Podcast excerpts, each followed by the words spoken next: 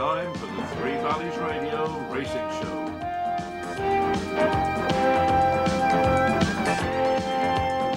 After the excitement of two Grand Nationals, we're back to a normal week. But we've still got our usual guests Rod Millman, Dave Wilson, Richard Phillips, Colin Brown. They're all here tonight.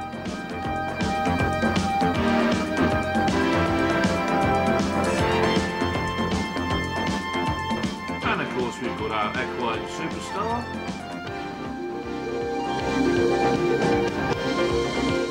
And all the news and all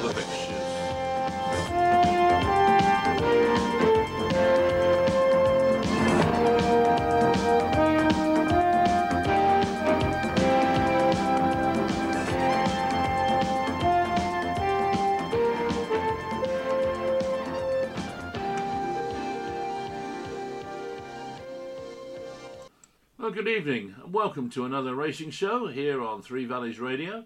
This is Eddie Hopper here to talk you through the show.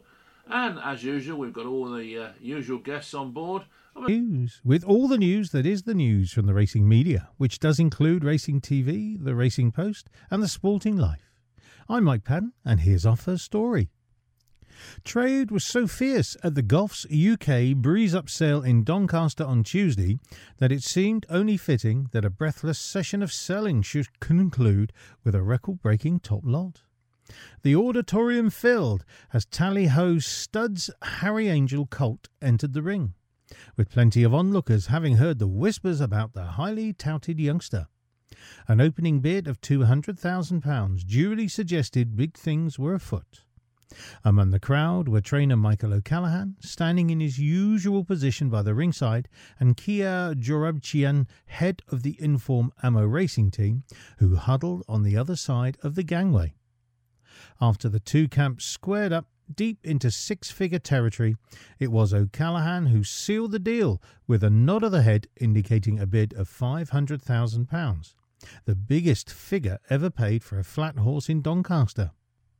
That sum surpasses the previous best for this sale, with the Group 3 winning Al Rea having fetched £450,000 in 2019.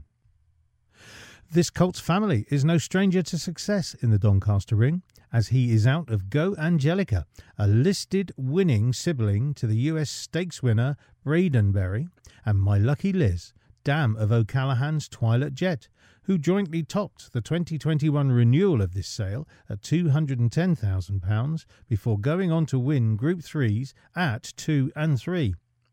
He is the best horse here, and by a long way, said O'Callaghan. We've been extremely lucky with the vendor, and he's from the same family as Twilight Jet, who's been a very good horse for us. If there's one from the sale I didn't want to know, it was him.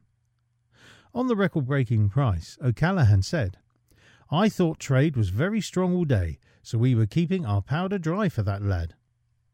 We had to pay more than we thought we'd have to, but when you think one is the real deal, you have to pull it out. He needs to win a Group 1 now. This is a horse who may potentially be traded down the line, but he has to go and do it now. If he reaches a high level by the middle of the summer, then who knows? He's ready to go anyway. Hopefully, we'll be getting the top hat out. A buoyant market meant there was plenty of pin hooking profit to be had, but few successes had been as long in the making as this colt, as he was sourced from the Tally Ho team at the 2021 Goffs November foal sale, where he cost just 38,000 euros. Roger O'Callaghan, no relation to the buyer, reflected on the sale, saying, A class horse always was. When we bought him, the plan was to breeze him.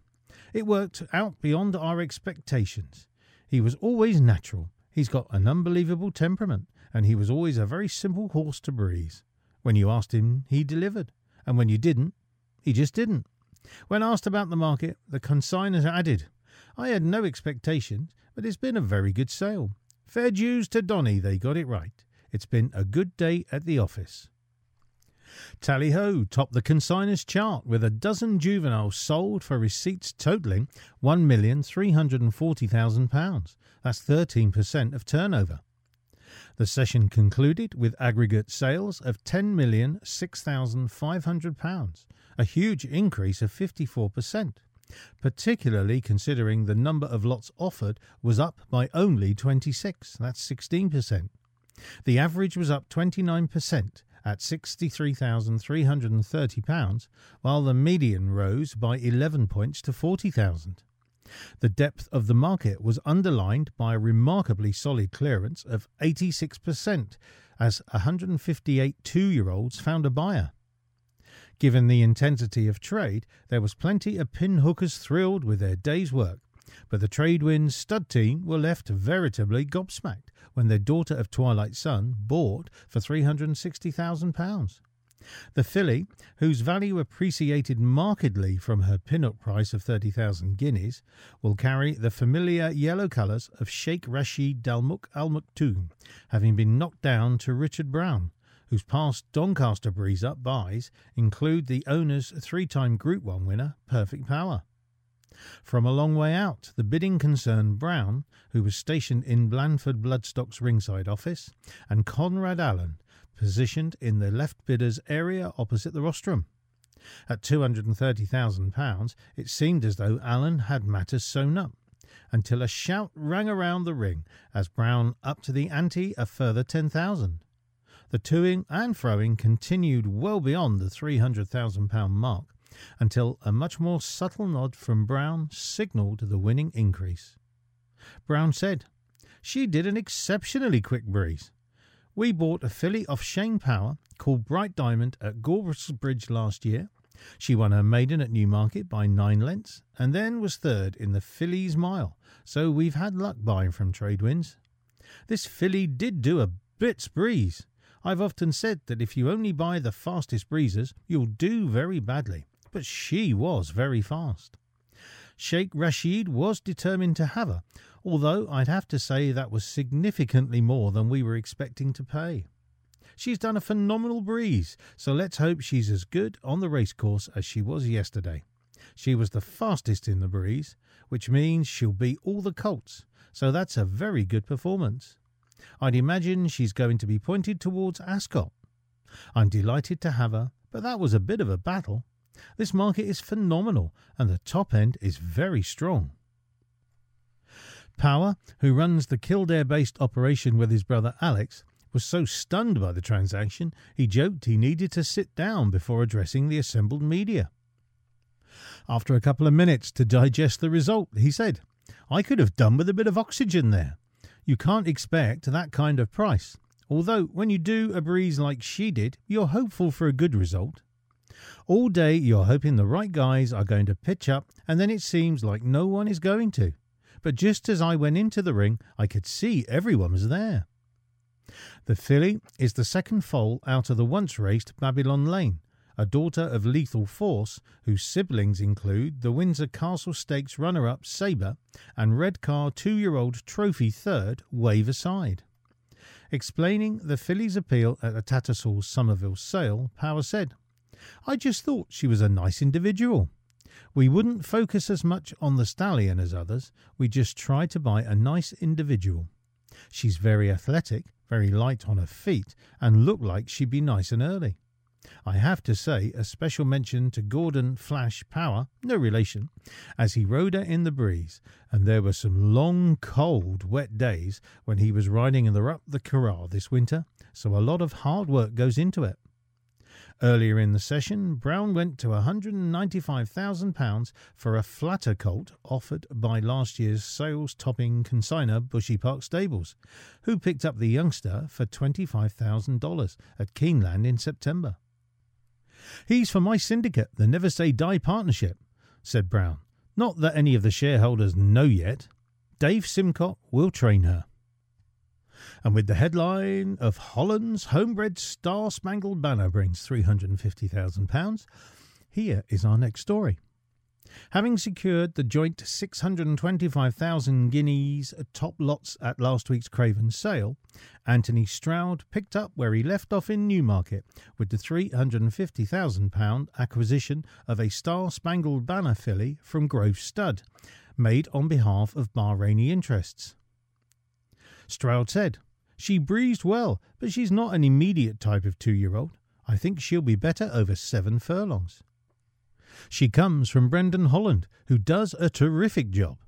She looks all new approach. That's the filly's broodmare sire. And I think she's a horse with a future.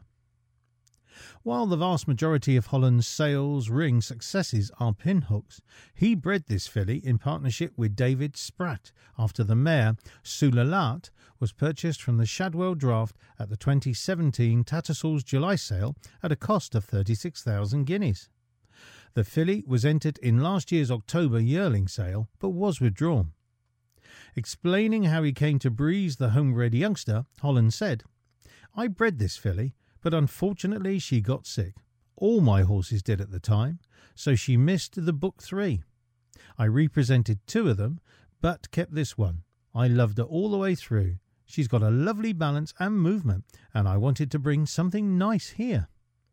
In hindsight, it came too early for her, but she still produced on the day. She's got loads of quality. It's a great result, and it's nice to sell a, such a good filly to Anthony. He continued, I don't breed much anyway, but I can't think that I've ever breezed a homebred before. Nearly everything I sell, I buy, and I've only got a share in four mares. Shadwell sold the mare, and while she didn't have a strong pedigree up close, she did herself some really good speed figures when she was running. She was a little inconsistent, but she really could run. And she had a lot of speed for a new approach, and that's the reason I bought her. Stroud reflected on the strength of the Doncaster market, saying, There's a lot of middle, which is very encouraging, and I'm sure the clearance rate is good. It certainly feels like it. Last week one felt it was very selective, and I questioned whether you could have this amount of breeze up horses and if there were enough clients.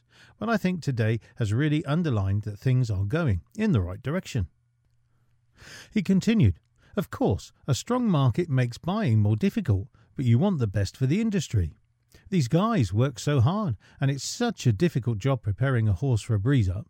So while you want to buy them at the right price, it's important that everyone gets rewarded for their efforts. Stroud Coleman Bloodstock was the sale's second biggest spender, with three lots sourced at an outlay of £710,000. The Star Spangled Banner filly was joined by a £210,000 son of Sioux Nation and a well bred daughter of No Nay Never at £150,000, both consigned by Mockers Hill. And with the headline of breeding potential for Bermuda's latest buy, here's our next story.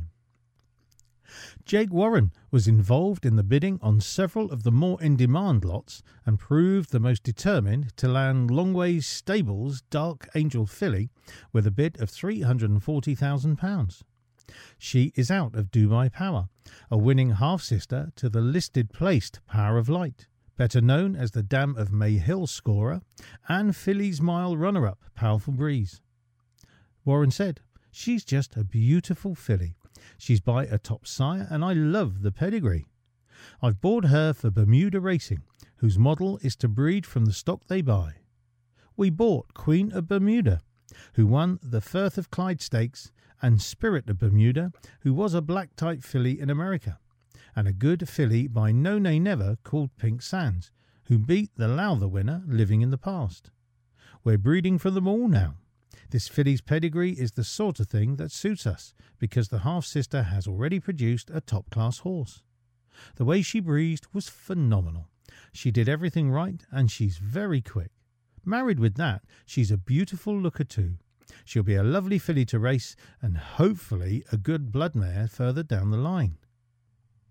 This filly netted her vendor a chunky bit of pin hooking profit, having been picked up privately at Arquana for 52,500 euros. Mick and Sarah's Murphy's Longways operation was the second highest grossing consigner, with seven lots sold for £904,000. We're very happy, said Mick Murphy. She's been a queen from the day we got her. Her and the Zoustar filly we sold last week, to Duncan Bloodstock for 210,000 guineas, have been a little different from any other we have had so far. I didn't know what she'd make, but I was hoping for a good price, and she most definitely did that. We're having a great season. Now, with a headline, a Blue Point Colt Heads £220,000 race, here is our final story on this week's racing news. A brace of early lots brought £220,000 in quick succession, led by the Blue Point colt out of Miss Fay, who was signed for by Arthur Dobell of Oliver St. Lawrence Bloodstock, who stood with trainer Roger Varian. The youngster provided Kate Walsh with a fine pin hooking return after the Greenalls farm consigner picked up the, the colt for 42,000 guineas at Book 2 of the October yearling sale. The transaction continued a productive few days for Blue Point, who supplied one of the joint 625,000 guineas Craven sale toppers, and on Tuesday had his fifth winner on the track when Sir Bolton was promoted to first on his debut at Yarmouth.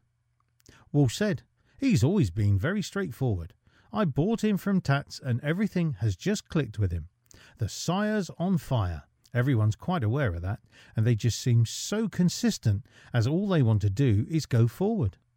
He continued, He's been extremely straightforward. It seems like all the blue points have. From the breeze up horses to the runners on the track, they all seem to be consistent, and you can't beat consistency. I wish I'd had a few more like him. I'm over the moon, as it's fantastic money, and it's days like this that we do it for. I'm not sorry I'm not in Punchestown today, anyway. Just four lots later, Richard Ryan was the second buyer to go to £220,000 when the day's leading consigner, Tally Ho Stud, presented the Oasis Dream Colt out of dual Italian listed winner Mujadil Lachi. The dam's racing career was not the only thing to take place in Italy, as the colt, already named Milano City, was sourced as a yearling by Valfredo Valiani for 75,000 euros at the SGA September sale in Milan. He'll go into training with Paddy Twomey for Team Valley Racing, said Ryan. He's got a lot of quality about him, and he's not just a five furlong horse. He's one for this year and next year. He's solid, strong, and has a nice action. It wasn't over aggressive from the rider in his breeze, and everything was done right. This has been this week's edition of the Racing News, with all the news that is the news from the racing media, which includes Racing TV, the Racing Post, and the Sporting Life. Thanks for listening, and join us again next time for the Racing News. Well, that was Mike Padden with all the racing news. Now let's have a look and see where we can go racing this weekend. Well, we'll start with seven races over the jumps at Sandown with a 105 start. Seven races on the flat at Haydock with a 130 start. Seven races on the flat at Leicester with a 155 start. And seven races on the flat at Ripon with a 225 start. There are three races uh, over the jumps at Punchestown with a 350 start and seven races on the flat at Doncaster with a 5.10 start. And also seven races on the flat on the all-weather at Wolverhampton with a 6 o'clock start. And Sunday we've got uh, seven races on the flat at Wetherby with a 155 start. Seven races on the flat at Sligo in Ireland for a 215 start. Seven races on the flat at Musselburgh with a 345 start and you could go to Hong Kong, but that's a bit of a drag, or I guess you could go to Longchamp as well, which is a little bit closer. But hopefully you'll have a good weekend at the races. And now it's time to catch up with our latest equine superstar. Equine Superstars. This week we look at Ela-Mana-Mou.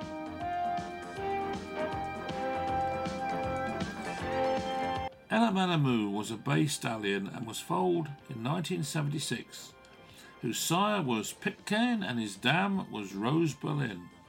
He was bred in England by Patrick Clark and owned by Andry Muinos and Simon Weinstock. He was trained by Guy Harwood and Major Dick Hern. His earnings were £286,581. Among the major races he won in 1978, the Royal Lodge Stakes, in 1979, the King Edward VII Stakes, in 1980, the Earl of Sefton Stakes, the Prince of Wales Stakes, the Eclipse Stakes, the King George VI and Queen Elizabeth Stakes. He was nominated the European Champion Older Horse with a time Timeform rating of 132. He became a highly successful sire of winners before his death in 2008. Now let's cast our mind back to Anamoe winning the 1980 King George VI and Queen Elizabeth stakes. Under starters orders, and they're away. And Tyrnavos is the first to show. Tyrnavos and Edward Hide setting off to make it, being chased by Le Marmot on the inside of Gregorian. Then comes More Light. On the outside of More Light is Ela-Mana-Mou, and then Mrs. Penny and Majestic Maharaj, Dunette and Pelerin, and More Light's the back marker. And Tyrnavos trying to make it as he did in the Irish Sweeps Derby. Tyrnavos in the lead from More Light. More Light going up a clear second now. Then Le Marmot and Gregorian and Majestic Maharaj closely grouped. Then Ela-Mana-Mou. Then comes Mrs. Penny and Dunette on the rail. And then More Light and Pelerin has now been relegated to last as they race down into Swinley Bottom with little now between Tyrnavos and More Light. Tyrnavos on the inside of More Light. Just in behind them, Majestic Maharaj, Le Marmot on the rail. In behind them, Gregorian. Then comes Dunette and Ela-Mana-Mou. They're passing the mile marker now. Behind Ela-Mana-Mou is Mrs. Penny. And then comes uh, Main Reef. Behind Main Reef is Pelerin. And uh, they're racing towards the seven marker now. And it's Tyrnavos in the lead from More Light. Then Le Marmot on the inside. Gregorian and uh, Majestic Maharaj. Behind them, Ela-Mana-Mou and Dunette. And then Mrs. Penny and Main Reef and Pelerin as they race towards the sixth mark in the King George VI and Queen Elizabeth Diamond Stakes, and it's uh, still Tyrnavos from More Light, little between the two. Just in behind them come Majestic Maharaj and then Le Marmot making progress now towards the outside is Elamanamu with Gregorian holding his position. Main Reef has improved as well. They're racing towards the five furlong mark, just passing it now, and it's still Tyrnavos, More Light, Willie Carson making a swift forward move now on Ela-Mana-Mou. Main Reef gone there to join him too. Le Marmot comes next, in behind uh, Le Marmot, Mrs. Penny making a run towards the outside, racing towards the home turn now with under half a mile to run. The King George VI and Queen Elizabeth Diamond Stakes, and it's Ela-Mana-Mou and Willie Carson who just hit the front. Ela-Mana-Mou from More Light and Tyrnavos, Mrs. Penny coming there strongly. Le Marmot's dropped right out of it. They're racing round the home turn now, and it's More Light and Ela-Mana-Mou, the stable companions. Then Tyrnavos, then Mrs. Penny, breathing menacingly, just in behind them. Then comes Main Reef, but Willie Carson has struck the front on Ela-Mana-Mou, and it's Willie Carson and Ela-Mana-Mou from Lester Piggott on Mrs. Penny. Gregorian making progress over on the far rail. Then comes Dunette on the outside, and Le Marmot making a great run now towards the stand side. But it's Ela-Mana-Mou from Mrs. Penny. There's little between the two. Willie Carson and Lester Piggott as they race into the closing stages. It's Lester on the near side, Willie Carson on the far side, Ela-Mana-Mou and Mrs. Penny. Ela-Mana-Mou's just stretching clear now as they come to the line to win it.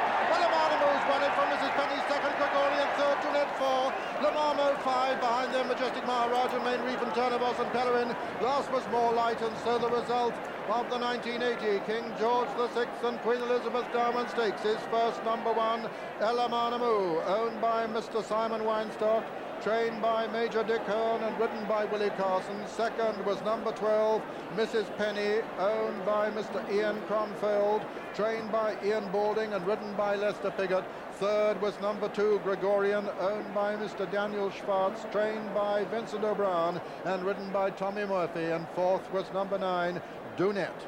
If you've ever wondered how to become a jockey, well, just have a listen to this. This is young local jockey Ben Godfrey and how he got into the game. Thing. When did you first get on the back of a horse or a pony? Um, I've been riding riding horses and well ponies for as long as I can remember. Really, um, I mean, done it done it probably before I could walk, and, and it's just um, progressed and progressed, and, and then I got a, a racing pony when I was nine years old, um, and and went pony racing, and and from there it's just the bug for racing came about, and um and, and we're, we're still doing it now. So um, it's, it's a bug that entices you in, and and it's it's no, it's a great sport. So Mm, absolutely.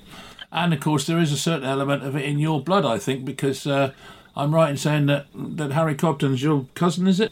yeah, that's right. Yeah, he, he's my cousin. Um, so yeah, m- mum was a Cobden, and she she rode rode a bit as well, um, and uh, Cat B amateur license, and um, yeah, so there's a bit in the blood there, and it's it's, it's all come from there really. So. So, so you, you you've got this this racing pony then, and you're you're off pony racing. I mean, most kids of your age would go and want to get a, a go kart or a motorcycle. How come you've got a pony? Um, we, we, we, we I, I'd had um, sort of ponies, like all round ponies, and done a bit of show jumping and, and cross country and, and pony club and things like that. So um, once I was old enough to go pony racing, I just I like the speed and the adrenaline. Um, so that was that was something that I really wanted to do. Um, and so so it started from there really. So having got it into your blood, as it were, and, and you know you, you you've been sold on the drug, as it were. I suppose it's just like a drug, really. That once you once you get started with Yeah. it, um, how did the story go from well, let's say from sort of ten to to by the time you're sort of fifteen or sixteen, when presumably you're getting physically bigger and, and obviously able to handle a, a bigger horse at that point. Um, yeah.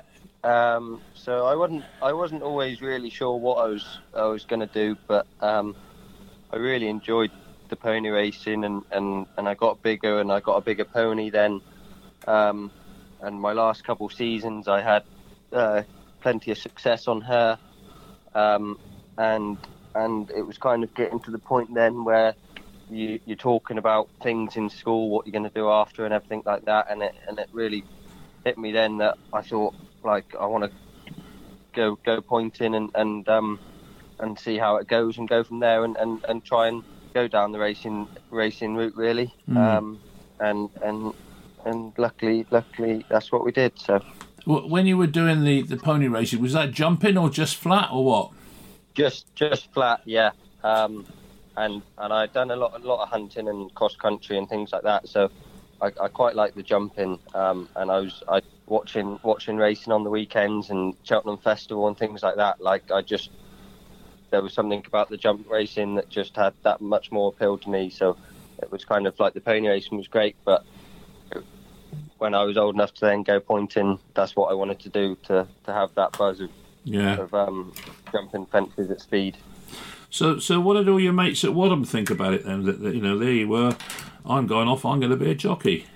Um, uh, at the uh, at the time, they yeah, um, kind of it wasn't it, nothing was really said about it now. But like um, nowadays, uh, I, uh, a lot of them get in contact with me and and um, wish me well when, when I've done well and, and, and everything like that, and are following it quite closely, which is um is is lovely. Like to Mm.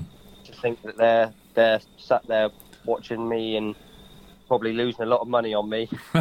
um, but no, they, they a lot of them a lot of them really enjoy following the horse racing um, Yeah. now, and I suppose because they've got that connection with me that it, it kind of it, there's that extra interest to follow it as well. when Yeah. you know someone. Well, there you go. That was locally based jockey Ben Godfrey, who rides for Anthony Honeyball, amongst other trainers, and he's a local boy to us down here in Somerset. So if you want to be a jockey, that's the way to go about it. Well, now we're going to go out and about and catch up with some of our trainers that come on the show every week, and we're going to start. Right, well, good morning, Tom. Thanks for coming on the show. Um, we haven't spoken for a few weeks now. Just wondered, you know, have it a fairly good start to the season? Yeah, no, we had a good start. We had five winners so far. We had a nice winner last week. We had Yeah. a good third at Epsom on Tuesday. She had her first run for for six months, so I was happy with her. And next week seems to be all go go go with uh, with plenty of horses entered. I see you've got quite a few entered on up on Monday. Um, any of those likely to win? Do you think? Well, I think Charming Lily, although she got badly hampered last time, she she should go to Windsor on Monday and you'd have a nice chance. Um, she just got put out the race about like, last week, so she hasn't didn't really have a run. So I'd be hoping she'd run well. And uh, Bobby Dazzler was second, only beaten her neck at Bath um, last week. So if he can uh, build on that, he should be hopefully going close again. So that's good. Um, Tom Marquand on board.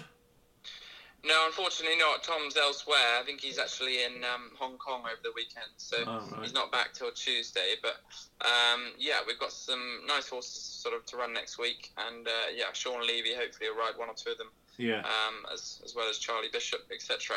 Well, they're perfectly adequate replacements anyway, aren't they? Exactly. Yeah. Exactly. Um, and you know, what uh, have you got anything sort of hidden away that you're waiting to launch on the unsuspecting public that's going to get into the uh, the guineas or the um, you know? Nothing, nothing for the big races yet, but there's some nice two-year-olds there who hopefully will um, will be able to uh, show their show their worth in the next sort of month or month or so. Um, plus, we've got a nice nice horse running next next Friday at Goodwood called Garrett Painter, who who uh, looks a smart prospect. So hopefully, yeah, some nice horses to go to war with, really. Yeah, absolutely, absolutely. And um, looking at the overall situation, um, I suppose you would agree that it's probably going to be the usual suspects are going to be leading the way in terms of the prize money uh, winning. Yeah, in terms of probably the uh, Trainers' Championship, I mean, obviously Charlie Appleby and the Gosdens uh, would obviously be top of the list. Uh, and obviously, uh, as far as jockeys go, obviously Buick will be fighting. I'm sure Sheen will be back this year to fight hard. And Tom and Hollie, who were sort of second and third or third and fourth last year, they'd, they're there with a shout as well. So I think it should be quite a competitive um, Jockeys Championship, which starts on uh, Guineas weekend, I think. Is it? Yeah, I, I didn't realise it hadn't started yet. So uh, thanks for telling no. me that. okay then, Tom. Well, look, you know, you keep keep bringing those winners in, and uh, we'll speak to you again in a couple of weeks if that's all right. Perfect. Thanks, Eddie. Good Thanks to catch up. And you. Cheers and Tom. Bye bye. Bye for now. Bye bye. Well, that was Tom Ward up in Lambourn, and now we're going to catch up with Richard Phillip. Well, good morning, Richard. Thanks for coming on the show. I trust you're slightly improved from last week. Yeah, uh, antibiotics are kicking in, thankfully. So um, hopefully uh, I'm on the mend, and as long as my horses are healthy, I don't really care too much about me. That's very, uh, very sympathetic of you. Um, now then, um, fairly quiet weekend, although we've got obviously Punchestown, Sandown, um, and, and, you know obviously you've seen a few horses in the meantime. What, what, what's the what's the standout performance for you? Well, Isaac Shelby was most impressive. Chaldean, Frankie Dettori, um, unfortunately came off as, the stalls opened um, at Newbury on Saturday in the Greenham, which is Chaldean's meant to be uh, his prep run for the Guineas. Uh, but Isaac Shelby was pretty impressive. Brian Meehan thinks a lot of this horse um, and Chaldean sort of ran loose and kept with him, as it were. Who knows what happened if Frankie'd still been on board. But I think Chaldean's still got a chance in the Guineas, and so is Isaac Shelby, but he was so impressive. But um, I think, um, yeah, most of the horses that are fancy for the Guineas are going straight there, uh, like Auguste Rodin uh, and Meditate in the 1000. So the Aidan O'Brien horses are going straight there, some Charlie Appleby's as well. But of the trials, Isaac Shelby was pretty impressive. Uh, but whether he's good enough to win the Guineas, I'm not quite sure. Mm. Well, time will obviously tell on that one. But um, um, what about uh, on the jumping scene? There's a big meeting at Sandown this weekend, and obviously Punchestown's been going on. What have you picked up from there? Well, Kitty's Light won the uh, Scottish Grand National last week, and of course he goes for the Bet 365 um, on Saturday in, the, in what used to be called the Whitbread, is now the Bet 365 and it's a three and a half mile handicap chase, one of the top chases of the season, and it ends the jump season on that note. Uh, it looks to be a great race. Kitty's Light is running again, so whether the four miles round Ayr is taken out of him, we'll find out. Uh, Frodon's in there as well. We also have a runner, Organdi, who mm. um, who basically loves good ground and will probably appreciate the trip. She's a, a, an outsider, but she might be worth a pound each way if things went right for her. She's ridden by Sam Twiston-Davies, so um, it's always a great race, the Bet 365. Hard one to win, but hopefully we'll run well. But it looks as though Kitty's Light, not too much has been taken out of him for that four mile race, uh, and that's a big if. Uh, he's going to be a hard horse to beat. Uh, and what about Punchestown? What's been going on over there? Much, much sort of stood out for well, you? Well, it's been a great meeting as ever, and dominated by Willie Mullins. Uh, extraordinary um, uh, success rate continues. And uh, but Galopin uh, Champ got beaten in the um, in the Gold Cup uh, by fast or slow, um, and basically uh, Brave Man's Game led for most of the way, just met the last a bit wrong, and gave Fastorslow a, an opportunity to go and um, win the race. An outsider, but he ran very well behind Corach Rambler at the Cheltenham Festival. Uh, Des Champs looked as though he got every yard of three miles there, staying on well after last. So eventually finishing second. So an upset there, but still a great race. And uh, Gaelic Warrior was a very impressive winner of the three-mile novice uh, there, and he looks as though he's going to be a, a tough nut to crack in the Stayers Hurdle next year, should he stick to hurdling. But he looked as though he got the three miles really well, and looks to be potentially a Gold Cup horse when he goes over fences. So as ever, dominated by Mullins, but a great meeting, great horses, and um, you know, it's the continued dominance of Willie Mullins continues uh, back in Ireland and sometimes over here. But Energumene um, managed to win, uh, but he only just got up under a, a fine ride by Paul Townend. Uh, but all in all, um, it's as ever uh, some great horses, but mainly trained by Willie Mullins. So a great week at Punchestown. Talking of Willie Mullins, um, do you think uh, Gordon Elliott sort of dropped off the pace a little bit? Because I mean, he, he doesn't seem to have had the success rate that he used to have, and, and certainly up against Willie Mullins, it's not, not nowhere near as good.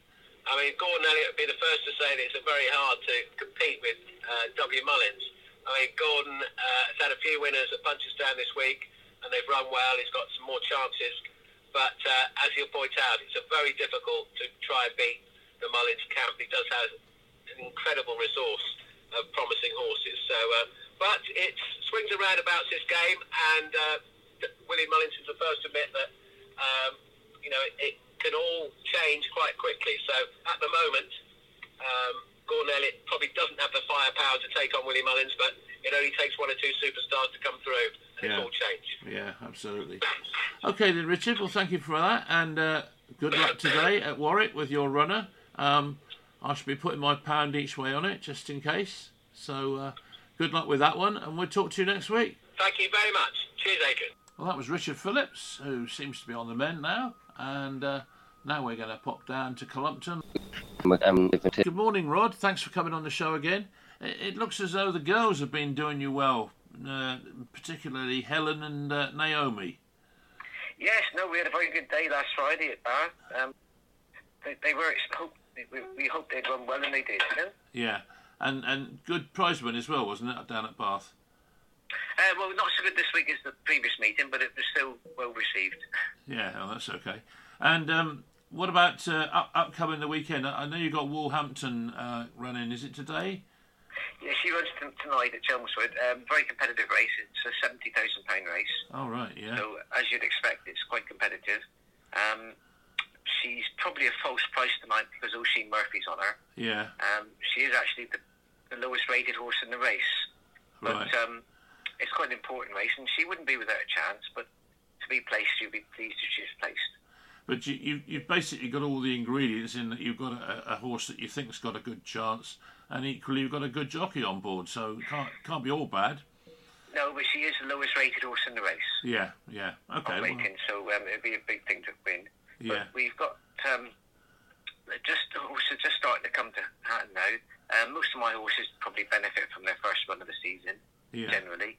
Um, is anybody, you know, if you get them really, really fit for the first run, they don't last so long. yeah, yeah. you, you've really worked them hard. We would never worry about too much about fitness first time. You sort of um, more of a gentle, sort of relaxed um, i- introduction to the season, sort of thing.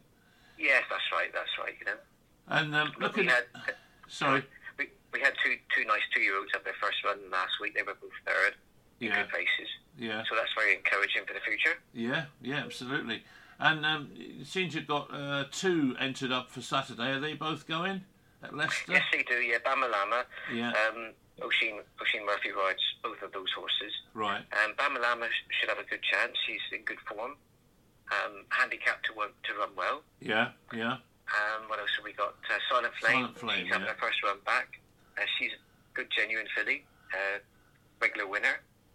Um, no, all going well. And then we've got a busy Monday. We've got three at Bath and three at Windsor, so busy days. yeah. And and of those, I see Naomi's um, out again, Princess Naomi. Um, Yeah, she she would want a bit of rain because five and a half furlongs is her minimum distance. right. Um, but she ran a very good race last time. The handicap hasn't been too unkind to her. Um, Billy Mill, he'll probably wait for Kempton, I expect, Right. most likely. Um, what else have we got? Amazonian Dream or Fast Steps? Yeah, he, he's fast steps. He, he should run a good race, and probably the best chance of the weekend would be for a day. Yeah, yeah. Okay. She's in the apprentice race. Ollie rides her. Yeah, yeah. So that's But looking no, at. Just starting to go. But we've, we've had an amazing 12 months. We had our we've had over 50 winners in the last 12 months. Well, that's good, isn't it? That is brilliant. From a yard our size, is really, really good. Yeah, no, absolutely, absolutely. Well, keep it up, Rod. Keep it up. That's the That'll thing. hard thing. yeah, it's not not the easiest thing to do to keep it up, is it? But nonetheless, no, it's not. No, no, no. But But I no, mean, it's, it's been a really good 12 months anyway. you know what you're doing. Now you've been around long enough to know that, and you know, I mean, mm. I've I've followed your career obviously over the last two or three years, and you've been pretty successful. So uh, I'm sure it will con- continue anyway. But uh, look, thanks Well, for thank coming you. on the show, uh, Rod, again, and um, good, good, good luck for the week. I hope you have some winners, and uh, we'll speak again next week.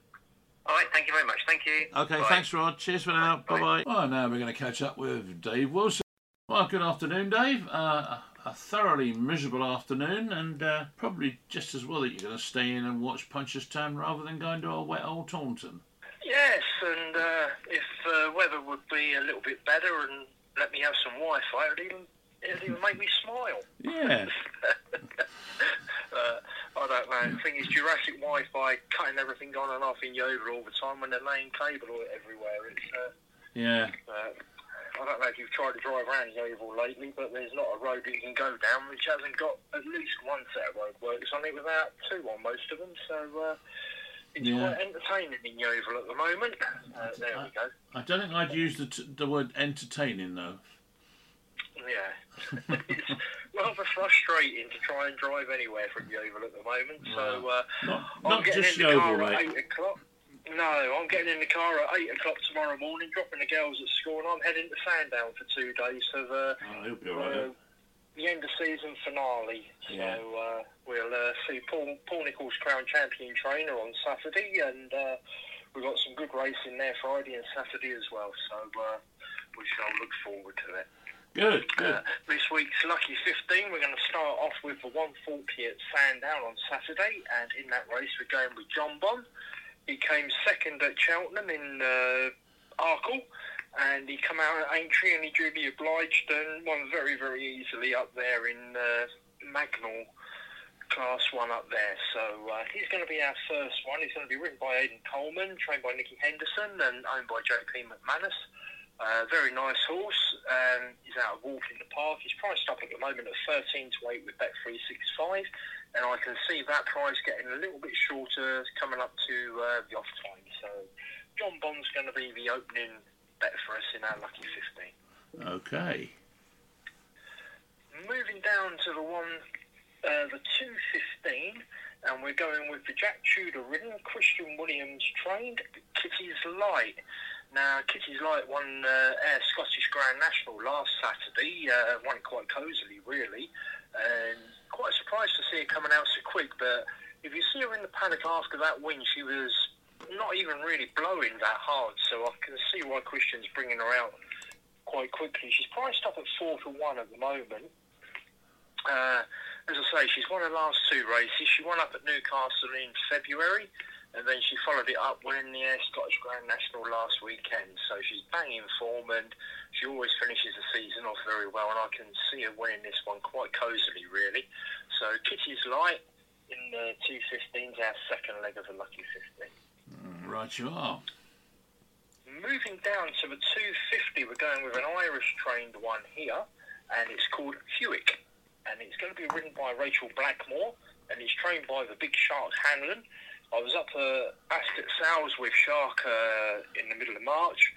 Geez, there's not many people I have to stand there and look up to, but I had to stand there and stretch my neck and look up to see Shark. He was a big unit of a fella.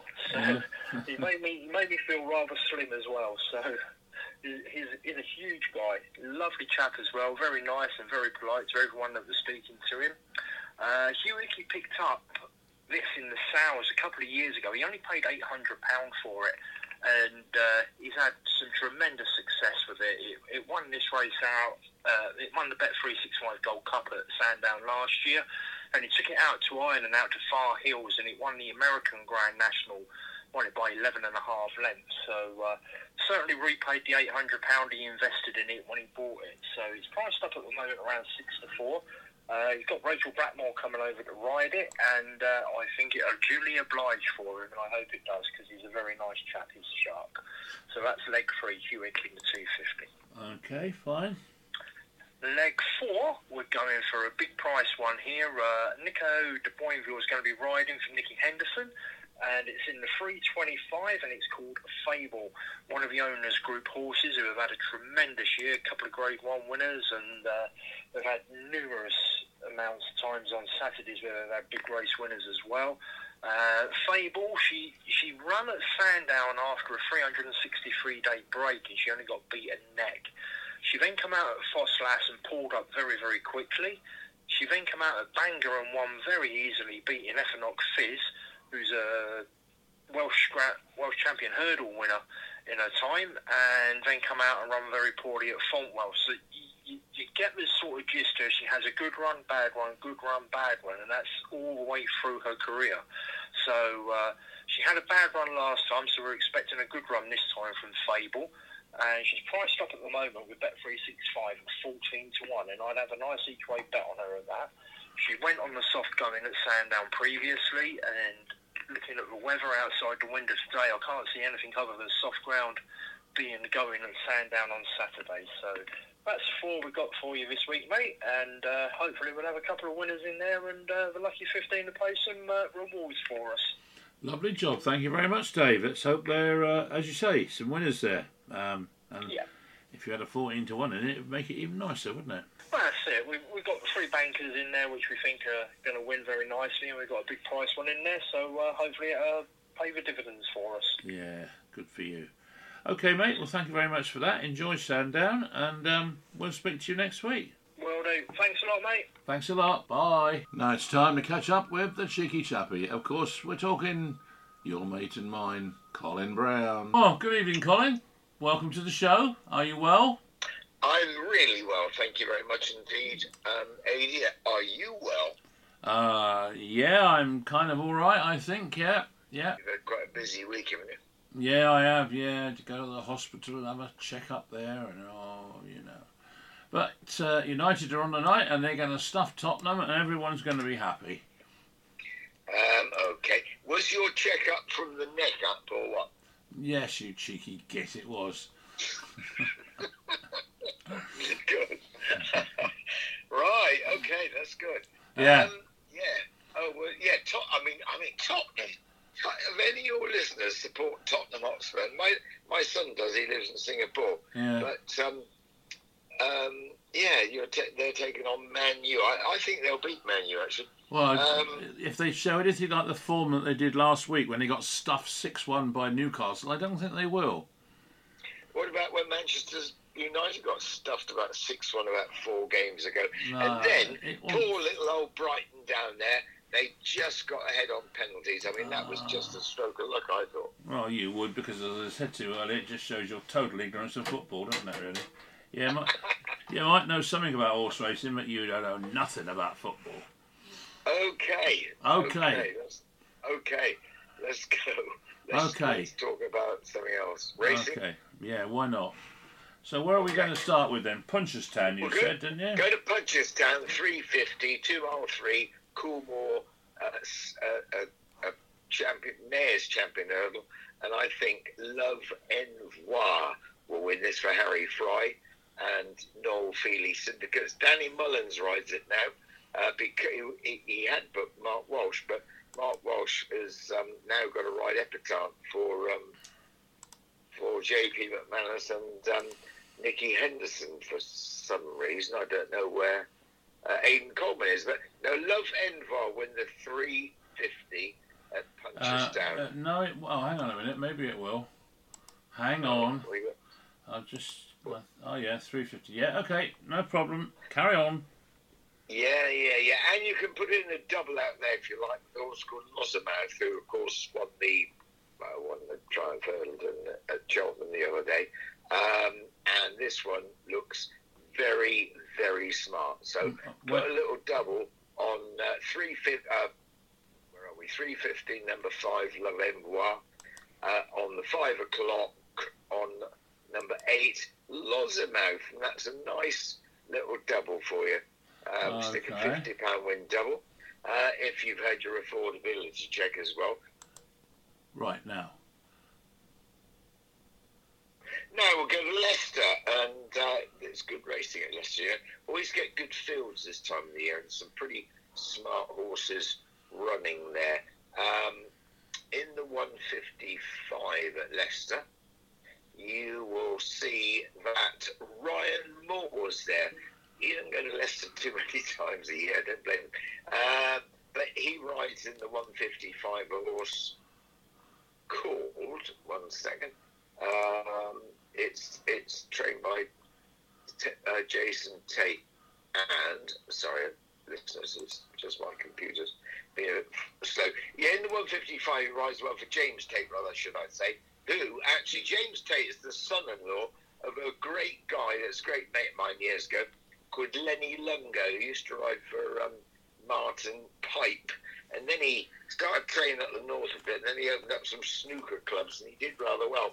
And um, James Tate is a good little trainer, and Desert Master will win the 115, I think, at Leicester. Okay. And then we've got the two thirty at Leicester, where there's a horse called Naquib, and it's trained by William Haggas, ridden by Crowley. That'll win as well. And that is a good little first two races at Leicester double, I'll be honest, because they're two horses that I think definitely will win. All right. Now, Ryan Moore, you know, you, you could ride, you know, quite the times I go racing, and I say to people, or even just, just talk to myself, because that's what I do sometimes, and I say, do you know, you can follow Ryan Moore blind today, and he'll end up riding sort of three, four, five winners. So anybody who's just having a look at Leicester for Saturday, I mean, he's got about four or five rides there. You could almost stick all his rides into a, you know, little Patent or I don't know, Super Yankee or whatever it might be, because you know he does go there and bang in the winners. Uh, Ryan Moore. So follow him at Leicester on Saturday. Okay, Right. we will. Yeah, no, it's it, on, I, I mean that it's really d- does pay off Yeah. uh, following him because he does so blooming well. Right. Um, right, where Right. are we going next? I'll tell you where we're going to go. We are going to go to Doncaster, just one race at Doncaster. Now, I've always said that you'll go skip back a two year old's first up, but there's one that I think has been really prepped for a race at Donny, and it runs in the 615. Um, it's a horse that's cost 160 grand, I think, as a yearling. Let's get back there. It's called Batash. Um, and it's trained by Richard Hannon, and it's owned by, owned by Sheikh Abdullah Al Malik Al Sabah. Um, it's nicely bred. It's after to quite a few winners. I'd say that will win first time out. Batash Okay. It's called. Got ya. in the in the um, six fifteen at Leicester. Right, let's get to Sandown Park. I am off. excuse me to Sandown Park. Um, and the, do you know, it's amazing. The end of the jump season is on Saturday, and they give the boys about four, four or five days off. They never used to give them that long, but they give them about four or five days off, and then the season starts again. I don't quite get it really. No, it's bizarre, isn't it? It is a bit bizarre. Anyhow, in the um, novice championship handicap hurdle, the first race, quite unbelievably, um, where are we? Uh, Nicky Henson's got a horse in it called Under Control that won the other day at Cheltenham and also won at Newbury. Ran at the festival as unplaced, but I think it's very, very useful. And I think it's quite a good price actually. It's about Five to one on here. Fi- five to one. Yeah. It's a very good race. Killer, Killer Loam's got a great chance from Nicholls Yard. Um, Iberico Lord Aidan took Coleman. That's where he is riding for JP in England. Uh, and Kansas to Burley. They're three, they're three horses against him that have got a great chance. But I honestly think that under controls a very, very smart mare, and I think she'll take the beating. And quite, you know, Henderson not- doesn't often run them as quickly as that. Hmm. Okay. Right, second race on the card. Um, Editeur du Gite. I mean, that ran such a good race at Cheltenham in the, um, well, it, was beaten 35 lengths in the end, but beat Edwardstone at Cheltenham before that. It won at Kemp's and then got beaten in the Queen Mother. But it ran a good race that day. But whether it's good enough to beat Johnson Bond, I don't know. Um, strictly on ratings, um, it can beat John Bond. So John Bond's been a favourite of mine. Um, he came out and won at Aintree easily, actually, but I think that there was a couple of horses. Um, well, one one horse fell in the race, but um, Jonbon and Ed Jeet, they're the two I like. Put them in a reverse exacta because I think that's the result. And if Jonbon happened to go and beat um, Ed Jeet, uh, that would pay a very good forecast. Right, you are. Now, the Bet365 Gold Cup, the old we used to call it the Whitbread Gold Cup. Kitty's Light turns out again with hardly any weight on its back. Um, Revels Hill from Harry Fry's yard looking for a cross across the um, Irish Channel double for Harry Fry and for Noel Fehily Racing. Um, a really good race. Listen, I rode this many times, never won it. You got Frodon running the race with 12 stone uh, on its back. They ran a good race, went third at Kempton last time in the Coral Premier Chase to our power. Um, although he's 12 years old now, I think, you know, I don't know whether there's a lot of, uh, you know, I, am not sure about him now, really. I think he's slightly gone over the hill. And the other horse you've got to uh, have a look at is a horse called Cool Vala. But last week, I think we tipped up um, Kitty's Light, didn't we? Uh, hang on. Last week, Kitty's Light, Kitty's Light, Kitty's Light. Can't you just say yes? Mm, no, in actual fact, we didn't. well, Sorry, but we didn't. Was, uh, no, it's okay. Don't go on about it. Mm-hmm. no, you, you, you, you, didn't back a winner there, old dog. Sorry about that. you're, getting, you're getting on my nerves now. Sorry. Uh, um, okay. Well, Kitty's like, okay, I'll change my mind. I'll go for a 16 to 1 shot called Cool Fowler. It's trained by Chris Gordon, got 10 stone three on its back, owned by one of the nicest people I've ever met, and that is Les Gilbert. Les, uh, Les loves his racing. What? Better, even better than I am? Well, not quite as nice no, as you, but no. you know, nearly. Yeah. Um, okay. No, he's, he's, cool he's Vala. fan, lovely guy, and Cool Vala. We'll give that a chance. Each way chance at sixteen to one. Okay. Yeah. Okay. It is terrific racing there on Saturday. It really is. And then we've got the Oaksey Chase, named after the great late Lord Oaksey, who I was lucky enough to know really well. Lovely, lovely guy. And uh, what wins this? I see Rachel Blackmore's overriding one for John Joseph Hanlon. You think she'd be at Punchestown, wouldn't you? Called Hewick. Uh, I think that fell at Cheltenham in the Gold Cup. Um, but it was headed and ridden to out when it fell heavily. So I don't know whether that'll win or not. I'm going to go for Solo uh, mm-hmm. uh, and Paul Nicholls, who's again going to be, I think this will be his 15, 15th um, Trainers' Championship. Yeah, it's brilliant, isn't it? Oh, I mean, unbelievable how yeah. he just knocks out those winners year after year, isn't it, really? Mm, no, you're right. Absolutely right. I couldn't agree with you more. Yeah. Yeah. And then uh, Fable needs to bounce back, but runs one of her best races this year and beating a neck at Sandown Park. That's Fable in the uh, whoops 325. I think that right win for Henderson. um, and then in the select hurdle, you probably think I'm going to go for Goshen, aren't you? Yeah. now, now you mention it. I normally do but I'm going to give that race a miss. Oh, uh, there you go. That's the tip, then, listeners. That is the tip. He's not backing it, so you've got to back Goshen. You've got to. he, I tell you what, he's a great horse. He's won. If you owned a horse like Goshen, you know, you think to yourself, we, we, we take the mickey and we have a bit of a laugh. But Goshen has won 227,000 quid in his life. So, you know, if you bought Goshen which uh, I don't know how much it costs, probably 50 grand or so, um, you'd be pretty well in front, wouldn't you, really? Even yeah. if he is a little bit unpredictable. Yeah, you're right.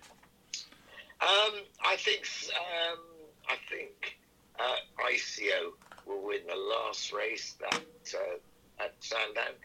The final race of the 22-23 season. It's trained against, say, by not only but also Paul Nicholls um, and ridden by just Compton Knight. And I don't know, he's not jogged up at the moment, but I see, I think, win the 435. And alien listeners, that is your lot for Saturday's oh. racing. Okay, well, that's not bad timing. That gives me 10 minutes to prepare myself mentally and physically for United stuff in Tottenham. So that's, that's good enough, mate. I'll settle for that. Fantastic. Well, best of luck, Tottenham, and um, we will speak to you again, listeners, next week. Okay. Um, and if you're still here, we'll speak to you, Adi. oh, that's good of you. Good measure. Oh, I know. Thank you, Colin. We will speak to you next week. Cheers for now. Take care. Goodbye. Bye. Well, that was Colin Brown, the cheeky chappy, with his selections for the weekend, which we hope will bring you some money. So, until next week, this is AD Hopper saying thanks for listening. Don't forget, we've got the Guineas coming up very shortly now, so we'll have full focus on that next week.